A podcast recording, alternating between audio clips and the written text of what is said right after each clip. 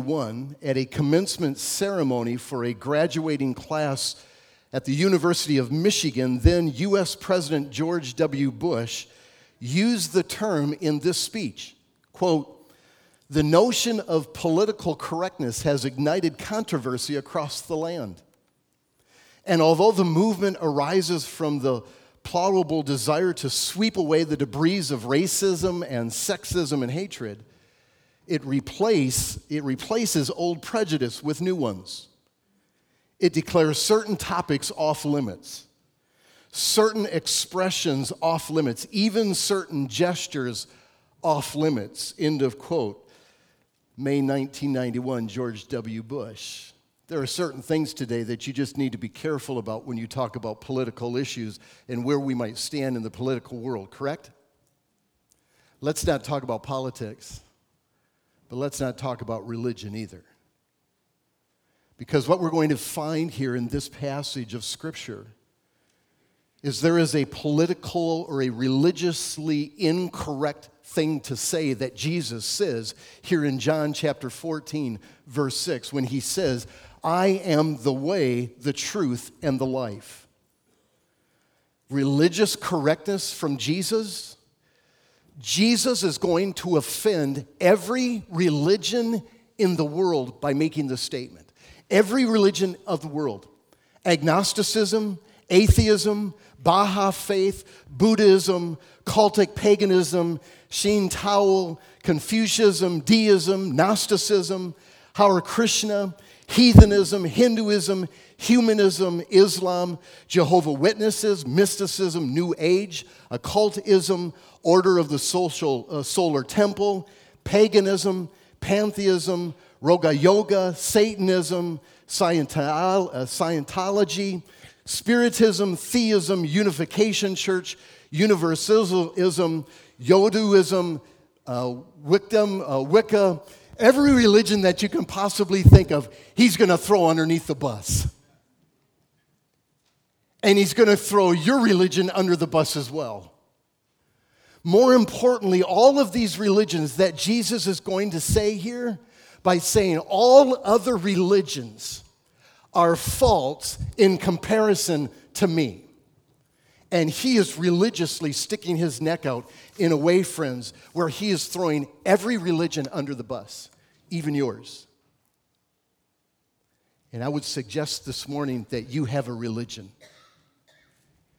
And I'm going to suggest this morning that our religion, whatever it might be, if our religion keeps us from Christ, throw it away and let it be squished.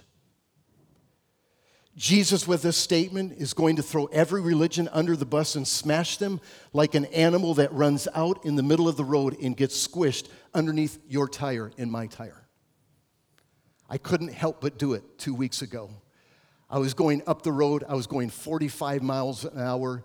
I was obeying the speed limit, and out of the left hand side of my eye, I saw the animal. I saw him go underneath my car, and there was nothing I could do. And all I felt was the bump bump. I don't know what it was, I didn't go back to look. I just knew that it was squished. And with this statement, Jesus is going to squish every religious system that you and I and anyone has. In fact, in Wikipedia, they say that there are 4,200 religions in the world. I've listed for you, I've attempted to try and list for you all of the different religions of the world.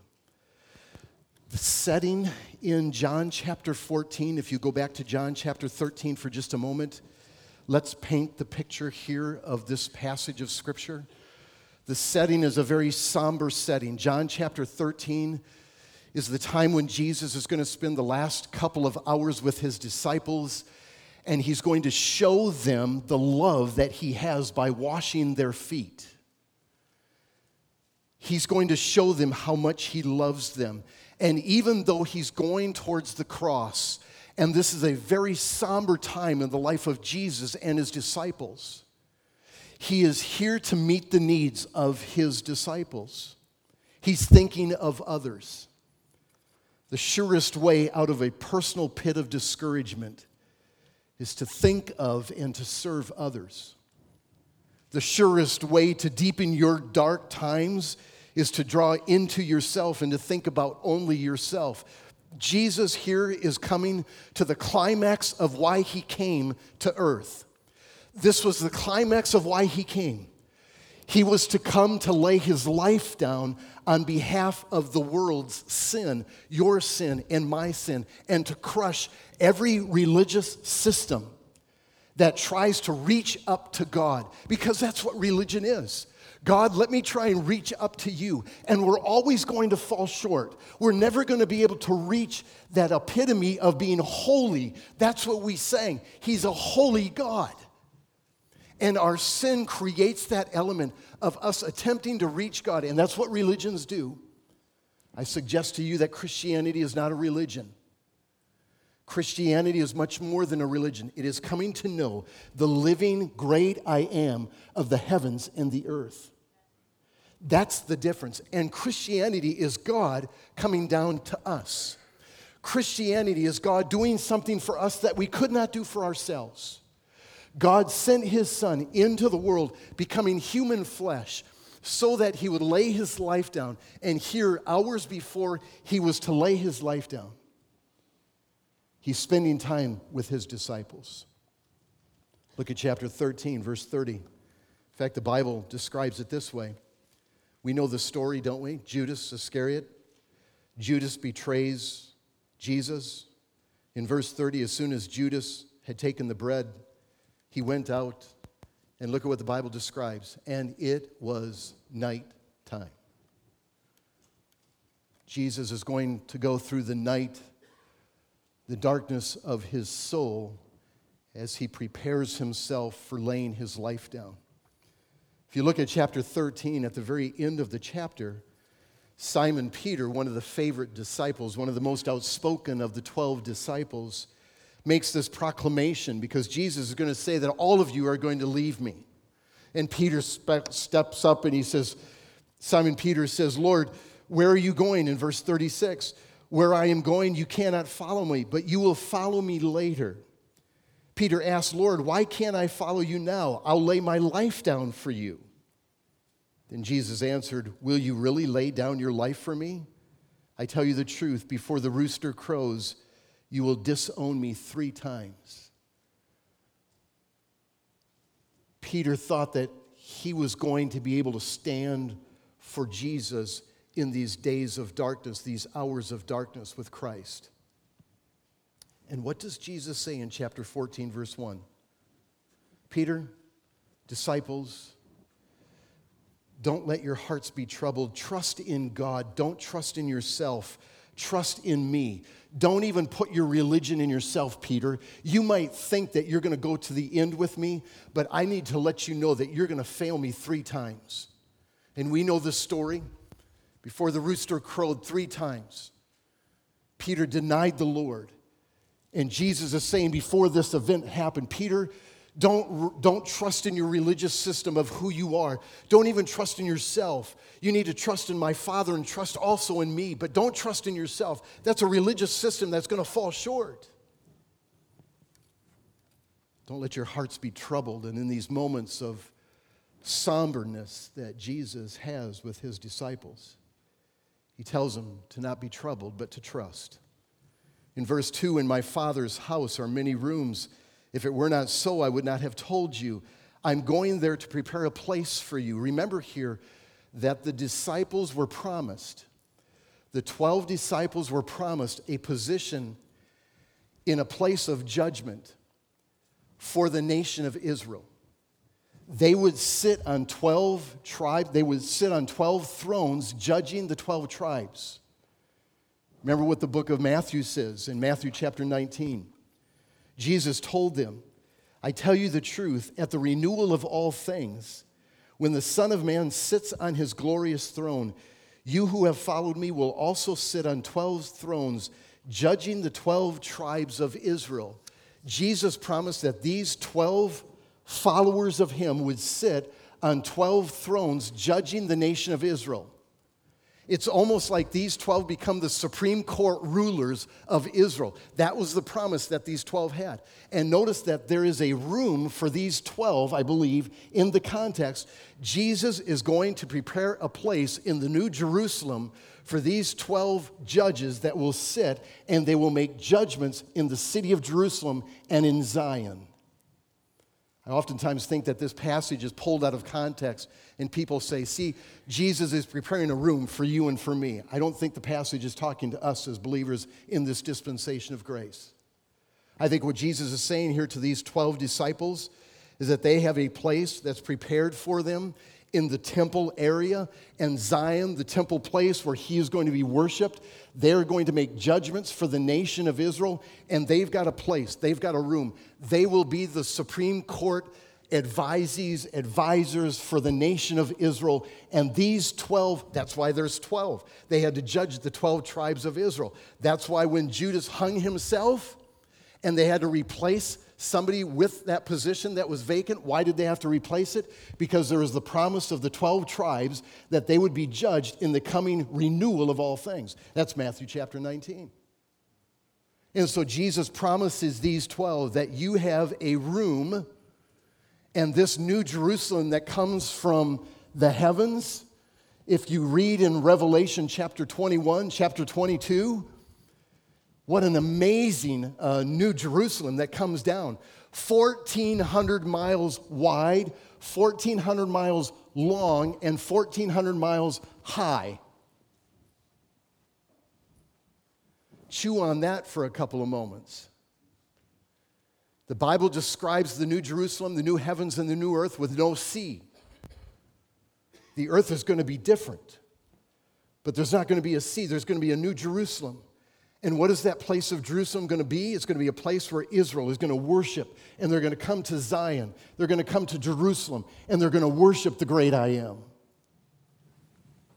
And so Jesus here tells his disciples that he's going to prepare a place for them. He hasn't come back to reveal that yet, it's still future. Going back to John chapter 14, verse 3. And if I go and prepare a place for you, I'll come back and take you to be with me, that you also may be where I am. You know the way to the place where I am going, he says.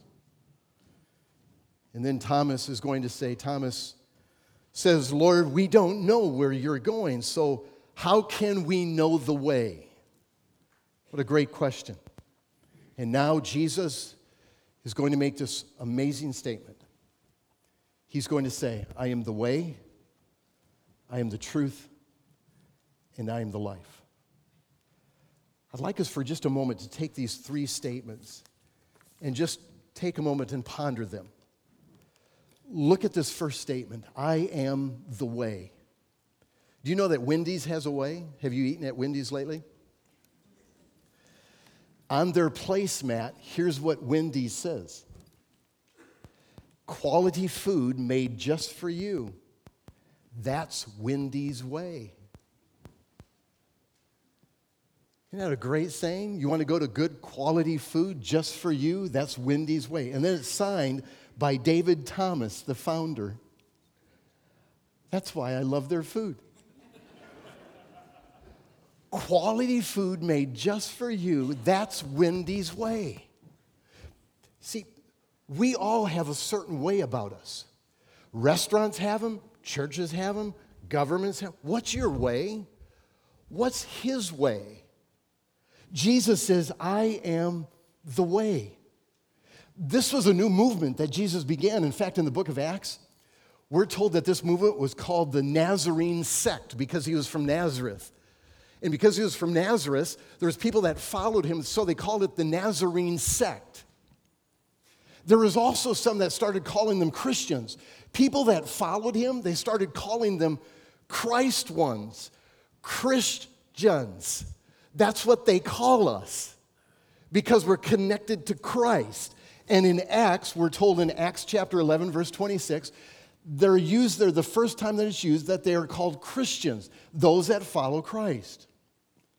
But it's interesting that in the book of Acts, those that followed Jesus were called the way. Keep your finger here in John chapter 14 and turn over to Acts chapter 9.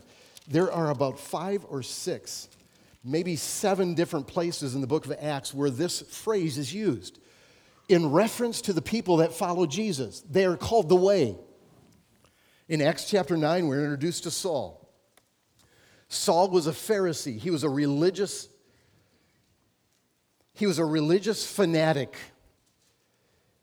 He was so religious that he thought he was doing the right thing here in Acts chapter 9. Meanwhile, Saul was still breathing out murderous threats against the Lord's disciples. He went to the high priest and asked him for letters to the synagogues in Damascus so that he, if he found any there who belonged to the way. And there's the description that we find in the book of Acts about these that follow Jesus after his death, burial, and resurrection. What, what is Jesus' way? Can we identify, can we somehow put on like a placemat, following Jesus Christ is this? What does it mean to be a follower of him? What is the way? I think that the early Christian church, the Jewish church here in the early book of Acts, and then the body of Christ that came out of the, the book of Acts, I think that there was a characteristic about them that was unique and different, and it was so different that they identified them as the way, the Nazarene sect, they're Christians. These people are just different. And what was different about them? Take your Bibles and turn back to Luke chapter 9. Luke chapter 9, verse 23. I think this passage might be the climax here of following Jesus. What does it mean to follow him? Well, it means a lot of things. But I think in Luke chapter 9, verse 23, Jesus says it this way Then he said to them all, If anyone would come after me, he must deny himself and take up his cross daily and follow me. We are called to follow Christ. Follow him in what? Laying our life down for others. That's what he did. That was the example. That was the life that he gave. He laid his life down for us. As we look at him, we too follow him and we take up our cross daily, not monthly, not weekly, but daily, and we follow him. Look at Luke chapter 9, skip over just a little bit further in this text. If you go to verse 57, Jesus will describe further what it means to follow him. As they were walking along a road, a man said to him, I'll follow you wherever you go. Jesus replied, Foxes have holes and birds of the air have nests, but the Son of Man has no place to lay his head. In the context, if you were to go back a couple of verses, Jesus was going through this area and nobody would open up their home for him. Nobody opened their home up to him. He was a stranger going through this area, and if you go back to the Samaritan opposition in verse 51 through 56, the opposition is he's a stranger coming through their land, and nobody would open their home up to him. And so he makes this statement Animals have places to rest their head, but I don't have a place to rest my head. Will any of you open your home up for me? Now, that's too close, Jesus. Verse 59, he said to another man, Follow me. But the man replied, Lord, first let me go and bury my father. Jesus said to him, Let the dead bury the dead, but you go and proclaim the kingdom of God. Still another said, I'll follow you, Lord, but first let me go back and Say goodbye to my family. And Jesus will respond to him and say, No one who puts his hand to the plow and looks back is fit for the service in the kingdom of God. We got things to do, we got places to go, we got people to see. We got to do these things before we're going to follow you, Lord. Let's, let me just do these things first and then I'll follow you. And the Lord says, No, no. He says, Follow me today. Make me number one put me at the top of your list. You got to bury your dead? I'm even more important than burying your dead. Really? Meeting the needs of other people becomes a tangible thing. I'm afraid, friends, that in our culture today, I'm afraid that we are so busy. We are so busy that we're too busy to meet the needs and the, serve the people around us. We're too busy to do His way because we're busy doing our way. The greatest threat, I believe, to our spiritual life today is the pace of life that we live and our busyness. John Maxwell says it well when he says the greatest enemy of good thinking is busyness. One person said it this way I wanted to figure out why I was so busy, but I couldn't find the time to do it. Mark Buchanan says in his book, Your God is Too Safe. One of the most convincing things I have recently come to realize about Jesus is that he was never, not once, in a hurry. And when we begin to relinquish our egos, you will no longer feel compelled to prove to people how busy you are in an attempt to validate your sense of worth. I mean, let's be honest. Isn't that why we're busy? We want people to think we're busy because we want to think that we're really important.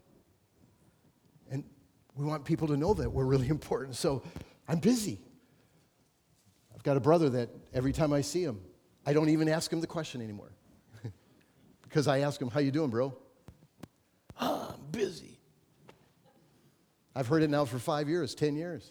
I'm not going to ask him anymore. So, how's your business, bro? My heart runs at a pace that oftentimes is religiously driven by my agenda of busyness. And Jesus says, There's a way. There's a way that's different.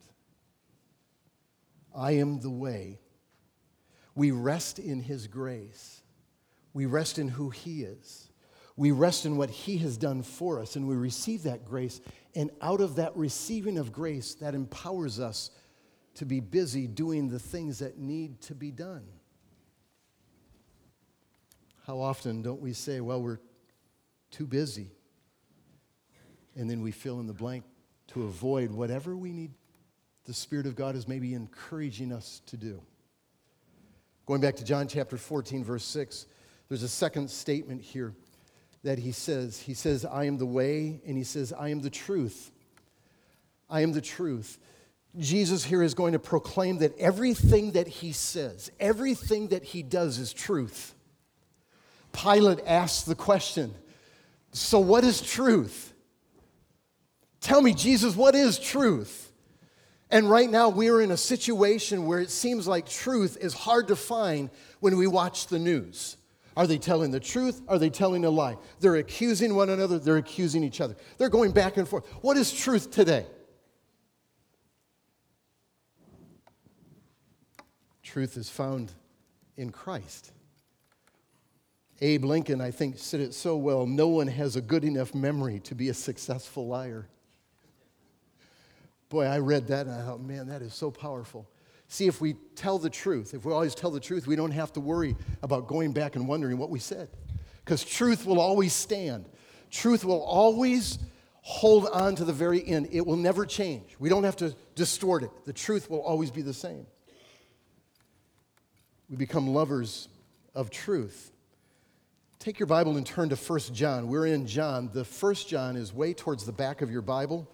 If you turn to 1 John, John is going to write yet another letter. The gospel that we're in is a gospel that he wrote to describe Jesus Christ as being the Son of God.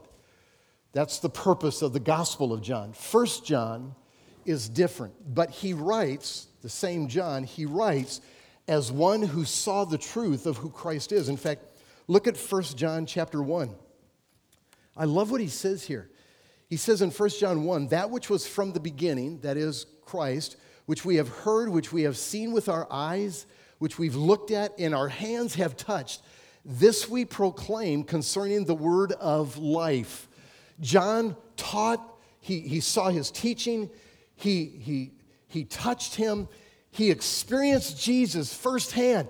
He saw the Son of God firsthand. And so he writes out of that experience.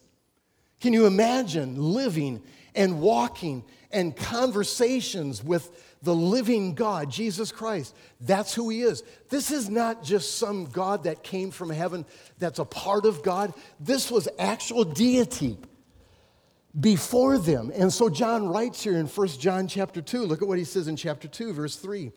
We know that we have come to know him if we obey his commands. The man who says, I know him, but does not do what he commands is a liar, and the truth is not in him. But if anyone obeys his word, God's love is truly made complete in him. This is how we know that we are in him. Whoever claims to live in him must walk as Jesus did. In other words, we follow him in the way that we live. Following Christ is a lifestyle of obedience to the Father. That's what Jesus did. Jesus was obedient to the Father even to the point of death. Look at 1 John chapter 2 verse 7. Dear friends, I'm not writing you a new command, but an old one, which you have had since the beginning. This old command is the message you have heard. Yet I am writing you a new command. Its truth is seen in him. And you, because of darkness, is passing, and the true light is already shining. Verse 9 Anyone who claims to be in the light but hates his brother is still in the darkness. Whoever loves his brother lives in the light, and there is nothing in him to make him stumble. But whoever hates his brother is in the darkness and walks around in the darkness. He does not know where he is going. Basically, the truth is love one another. You want a demonstration of following Christ? Love one another. How is the world going to know that he is who he claims to be? By the love that God's people have for one another. Friends, that's to me why we come together every week. Every week, this is a pattern for my soul to remind myself that the reason that I'm here is to give to other people and to love and to share and for them to share. And it's vice versa. And the world sees that and they say, there's truth in that. What does love look like? love is the epitome of laying your life down for your friend. Laying your life down. And that doesn't mean necessarily martyrdom as much as it's just meeting the needs of going across the room and shaking another hand and saying, How are you doing today? or what's going on in your life and taking an interest in their experience. Jesus claims to be the one who is the truth giver, and truth is found as we demonstrate that to one another. Becoming lovers of others, becoming lovers of those around us becomes part of the way. We follow Christ in that element of following Him as we meet the needs of people around us. This past week, when the snow was falling, it was early in the week. Boy, I hope that you've enjoyed the warm weather. I sure have. This is wonderful. But early in the week, I don't know what day it was, but I remember it was snowing hard. Maybe it was last week. I just remember Rex DeBoer was outside, and Rex is one of our staff members that works here. But I just saw Rex out there in the snow, shoveling snow. His face was full of snow, his glasses full of snow. His hair was white, not because it was gray. And he was out there shoveling the sidewalks for us. And I just had to pause for a moment and just say, you know what? There's Christ. I saw Christ in that moment. And I thought to myself, that's what I want to be like. There's truth. He was out there serving the needs of other, and many of us, we never saw him doing that, but when we walked in today, the sidewalk was clear, not because of Rex, but because of the warm weather. But you get the point, don't you? The idea is that truth is found in the way of loving and responding to the people around us. Remember that Jesus washed the feet of Judas that night, this night here in John 14. Judas was one of the 12 Jesus knew exactly who he was and what he was going to do. And what did he do? Now I'm going to skip you, Judas, because I know too much about you. Oh, boy, are you a character? And he goes off to the other disciple. No, he didn't do that. It says that Jesus washed the feet of all of the disciples. Boy, you talk about, talk about love, tough love, a love that says, I will love you no matter how much you hurt me, I will love you. That's truth. Jesus says, I am the way, the truth. And let's go back to John chapter 14 and see the third statement that he makes here. Jesus says, I am the way, the truth, and I am the life. Remember how John started the gospel in John chapter 1, verse 1. In fact, let's do this. Let's go back to the first chapter here of John 1, and let's just remind ourselves of what John said here in the very first couple of verses of John 1 1. In the beginning was the Word, that is Jesus Christ, and the Word was with God, and the Word was God. He's claiming Jesus Christ to be deity. He's God. He's equal to God, but He's God. Look at verse 3 Through Him all things were made. Without him, nothing was made that has been made. Verse 4 In him was what? Life. In him was life, and the life was the light of men. In him is life. You want abundant life? You want life that lasts? Come to Christ. Remember in John chapter 10 when he said that I am the door, I'm the good shepherd? He says, I will give you not just life, but I will give you abundant life. It will overflow. Your soul will not be able to contain Christ if you allow Him to come in and to fill you. It will be so full that it will overflow and you won't be able to contain it. That's what, G, that's what John is saying about what Christ will do in our souls as we come to Him and realize that He is life. Have you ever been so full of something? Have you ever been so full of something that you couldn't contain it? Have you ever had those moments where you've had such joy that you couldn't contain it, that you had to tell somebody about it? sure. Get a new birth of a baby in your family, whether it's your own, whether it's a grandchild or a great grandchild, and there's joy that fills you and you want to tell others. We can't contain it. Jesus Christ becomes our life. He will be more than you ask if you receive Him and allow Him to come into your life.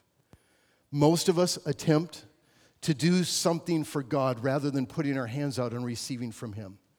We cannot give what we have not received. We have to receive first. And as we receive from Him, He will overabound in our soul and out of that fullness, then what we do is we serve others. We don't do our good works for salvation, we do our good works because of our salvation. We're saved by grace through faith. Christ saved us by dying on the cross for our sins.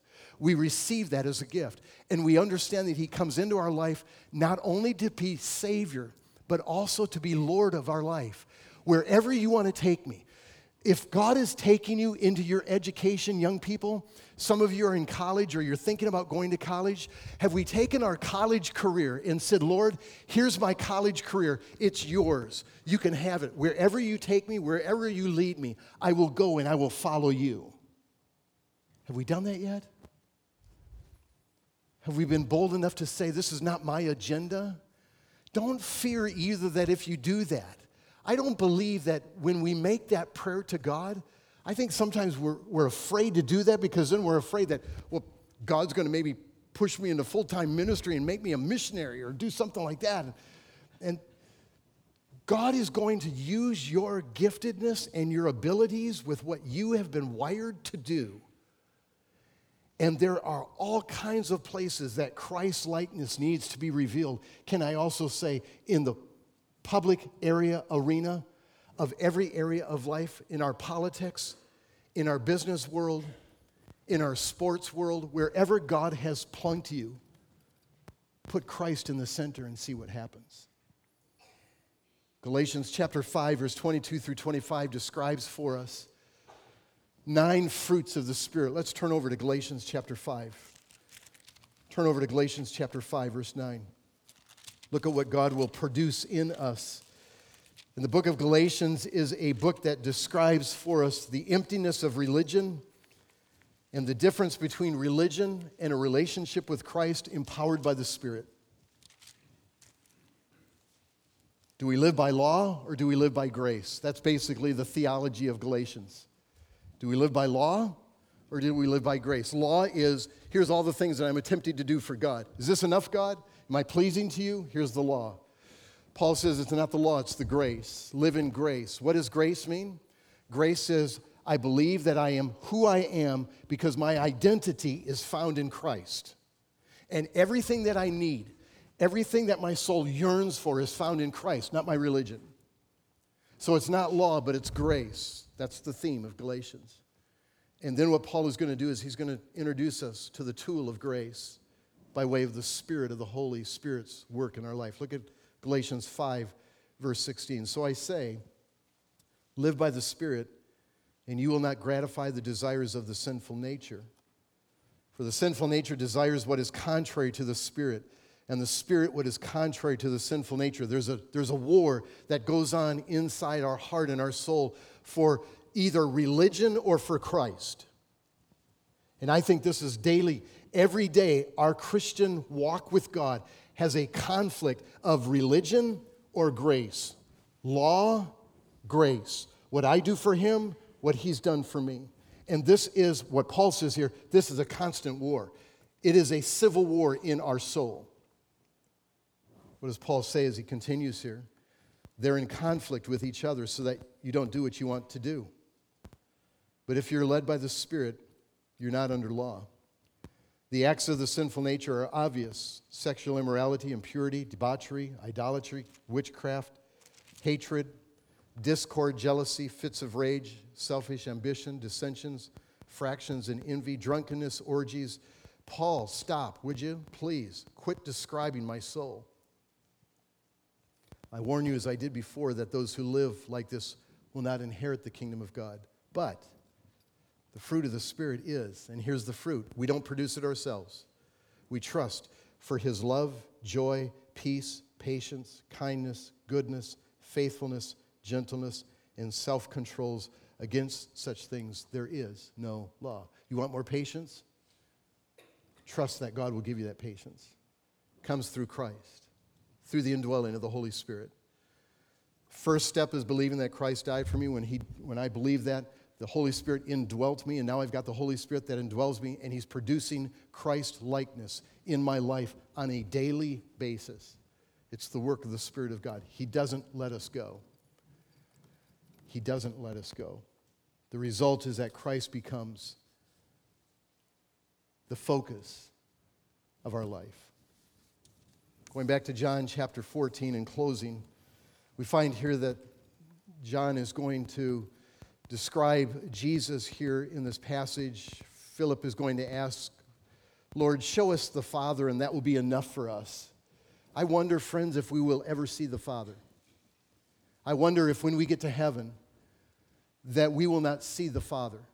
Maybe the Father is one that we will never see, but if we've seen Him, Jesus says, Philip, if you have seen me, you have seen the Father. The unseen Father is seen as we come to Christ. And then what Jesus is going to do is he's going to make this statement here that if you've seen me, you've seen the Father. And then he's going to finish this time with his disciples in chapter 14. He's going to do some powerful preaching and teaching in the somber moments before he goes to the cross. Look at what he preaches on the promised Holy Spirit in John chapter 14, verses 15 through 33 we're going to come across this next I am statement in John chapter 15, where he says, I am the true vine. And two weeks from now, we're going to look at that statement, I am the true vine. This is filled with Jewish innuendos. And the Jewish nation, when they heard this statement, I am the true vine, they should have responded and said, This is our Messiah. He's going to teach further about loving one another in chapter 15, verses 9 through 16. He's going to teach on the world hating Christ.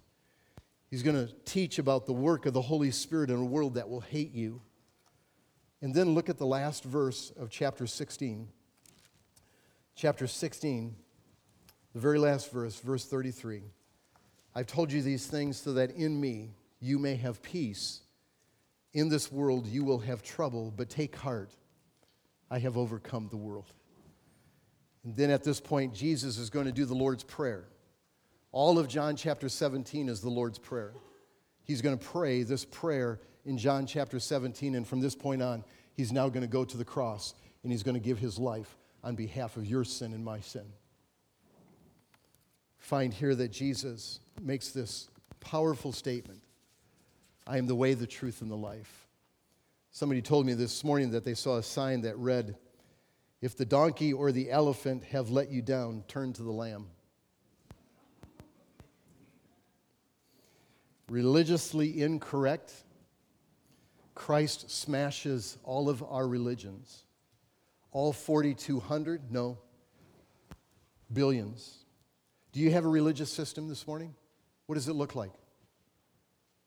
What are you attempting to do? Is anything getting in the way of Christ? If it is, can I suggest this morning that you allow the Spirit of God to smash it? This is radical. This is radical thinking. This is radical faith. There's nothing easy about it in the sense of he's asking not for just a part of your life, he's asking for all of our life. What will we do? How will we respond?